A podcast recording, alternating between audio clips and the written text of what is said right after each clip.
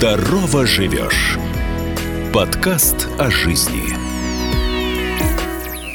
Антикоагулянт, да, он страхует от инсульта, но он дает риск кровотечения. А вдруг потребуется какая-то экстренная операция, травма, а я принимаю антикоагулянт. Что тогда? У новых антикоагулянтов есть реальный антагонизм. Здорово живешь. Ведущий Евгений Кесарев. Если вам назначили антикоагулянт, что важно знать?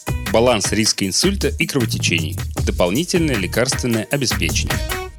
Мы продолжаем цикл подкастов «Здоров живешь», и сегодня у меня в гостях кандидат медицинских наук, доцент кафедры госпитальной терапии и кардиологии имени Кушаковского Северо-Западный государственный медицинский университет имени Мечникова, это город Санкт-Петербург, Татьяна Николаевна Новикова. Здравствуйте, Татьяна Николаевна. Здравствуйте, Евгений, дамы и господа, добрый день.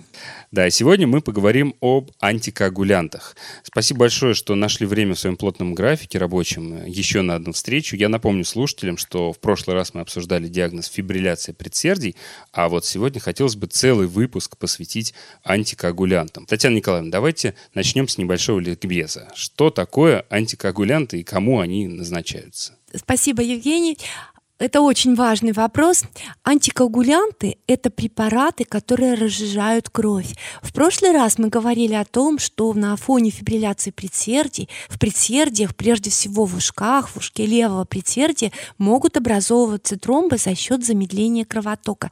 И эти тромбы могут попадать в головной мозг, вызывая тяжелый инсульт. Скажите, а вот антикоагулянтов, их же существует большое количество классификаций, но они важны для врача, для фармаколога. А вот для пациента имеет ли значение, какая классификация этих препаратов вообще важна, если важна, для пациента? Да, а, я думаю, что и для врача, и для пациента важна классификация антикоагулянтов. В прежние годы, в прошлом веке, да даже в начале этого века у нас были так называемые витамин К зависимые антикоагулянты.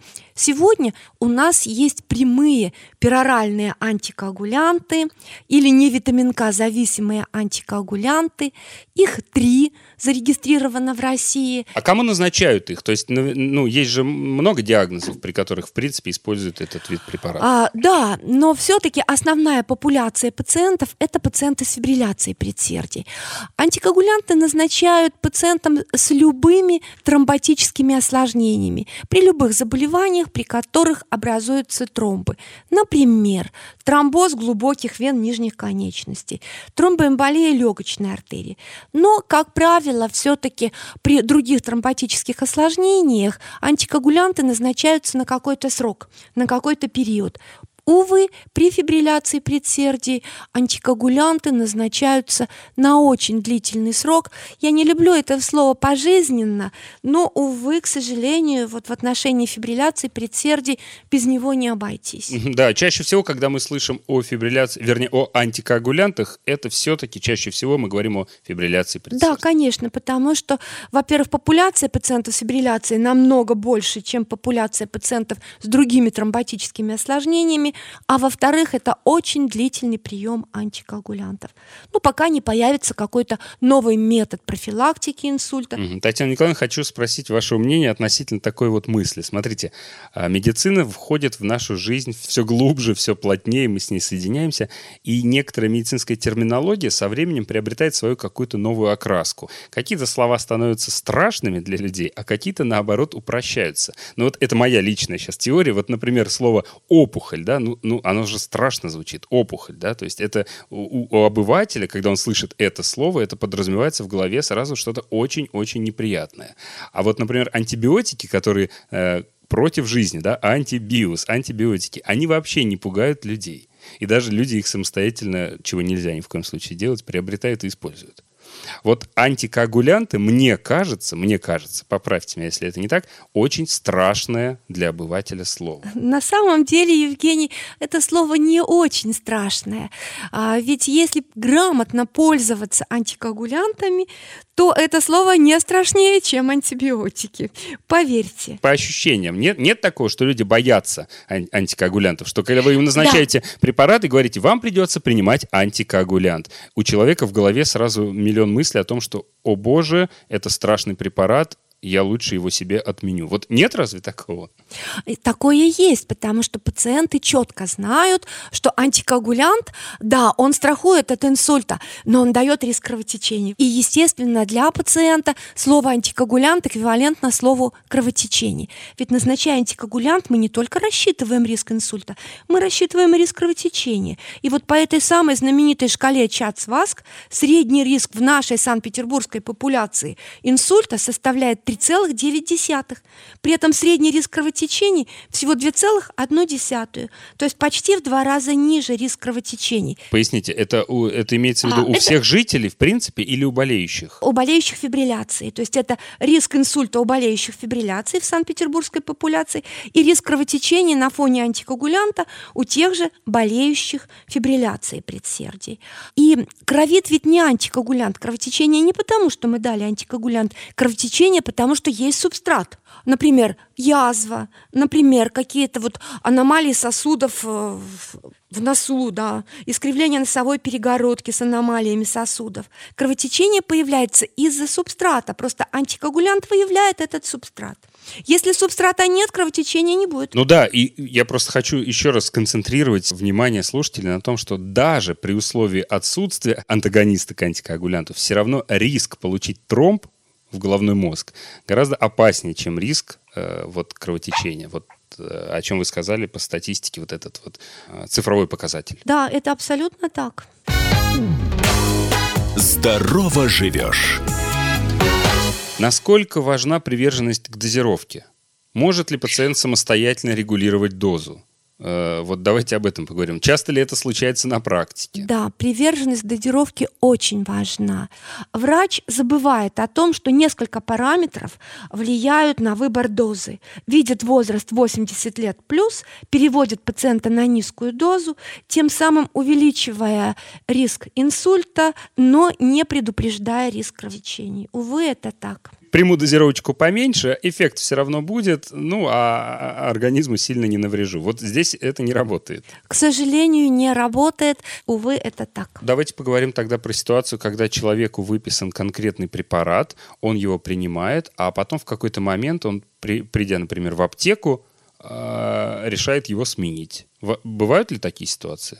Опять же, как с более простыми э, лекарствами. А, да, к сожалению, с такими ситуациями мы тоже сталкиваемся, э, когда э, пациент, положим, вот контактируя с соседом, слышит, что у соседа другой антикоагулянт, да, а, и потенциально, да, такие ситуации тоже бывают, когда а, пациент выбирает другой антикоагулянт, потому что ему кажется, вот сосед ему рассказал, ай, какой мой антикоагулянт хороший. И пациент решает, да, у соседа-то лучше, мой хуже, а дай-ка я буду такой же антикоагулянт принимать, как принимает мой сосед. Почему так нельзя делать? Переход с одного антикоагулянта на другой, они работают, блокируют разные факторы, отвечающие за свертывание стоимость крови.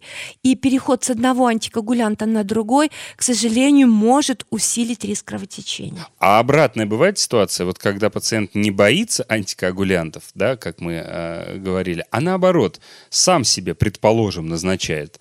Начитался, допустим, в интернете каких-нибудь диагнозов э, и решил сделать кровь пожиже и пошел приобрел? Или это сейчас в моем воспаленном мозгу такая фантазия возникла?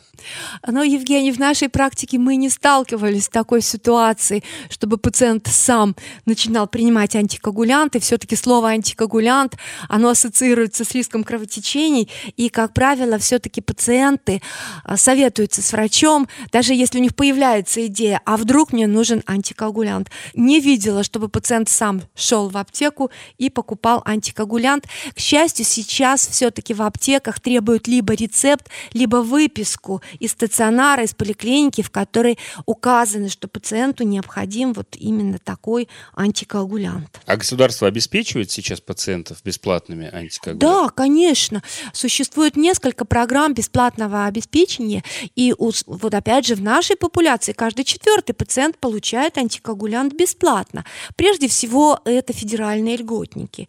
Их довольно много, долго, и существует еще кардиопрограмма. В течение года после перенесенного инсульта, инфаркта, аортокоронарного шунтирования, катетерных э, или радиочастотных процедур по поводу нарушения ритма, прежде всего по поводу самой фибрилляции предсердий. Ведь фибрилляцию можно лечить не только таблетками, существуют методы, ну, если говорить на обывательском языке, прижигания вот этих электрических плохих подстанций и устранения фибрилляции предсердий. Так вот, и после таких операций, процедур пациенты в течение года по региональным программам имеют право бесплатно получать антикоагулянт. Спасибо большое, Татьяна Николаевна. Пожелайте что-нибудь нашим пациентам, дайте им какую-нибудь рекомендацию, э, нашим слушателям, я имею в виду, среди которых э, могут быть потенциальные э, люди с фибрилляцией предсердия или уже с, с установленным диагнозом. Дорогие дамы и господа, а, я надеюсь, что у многих слушателей нет фибрилляции предсердий, и вы действительно можете избежать фибрилляции, если будете вести здоровый образ жизни. Ну а у тех, кого есть фибрилляция, как видите, эта аритмия не смертельная, это не самая страшная аритмия, если мы ее контролируем по программе ABC. Поэтому я хочу пожелать тем, у кого есть фибрилляция, жизни долгой и счастливой с фибрилляцией, без инсультов и без кровотечений. Спасибо большое. Сегодня у меня в гостях э, была кандидат медицинских наук, доцент кафедры госпитальной терапии и кардиологии Северо-Западного государственного медицинского университета Санкт-Петербург э, Татьяна Николаевна Новикова. Всем здоровья и не занимайтесь самолечением. До свидания. До свидания. Здорово живешь. Оставайтесь с нами.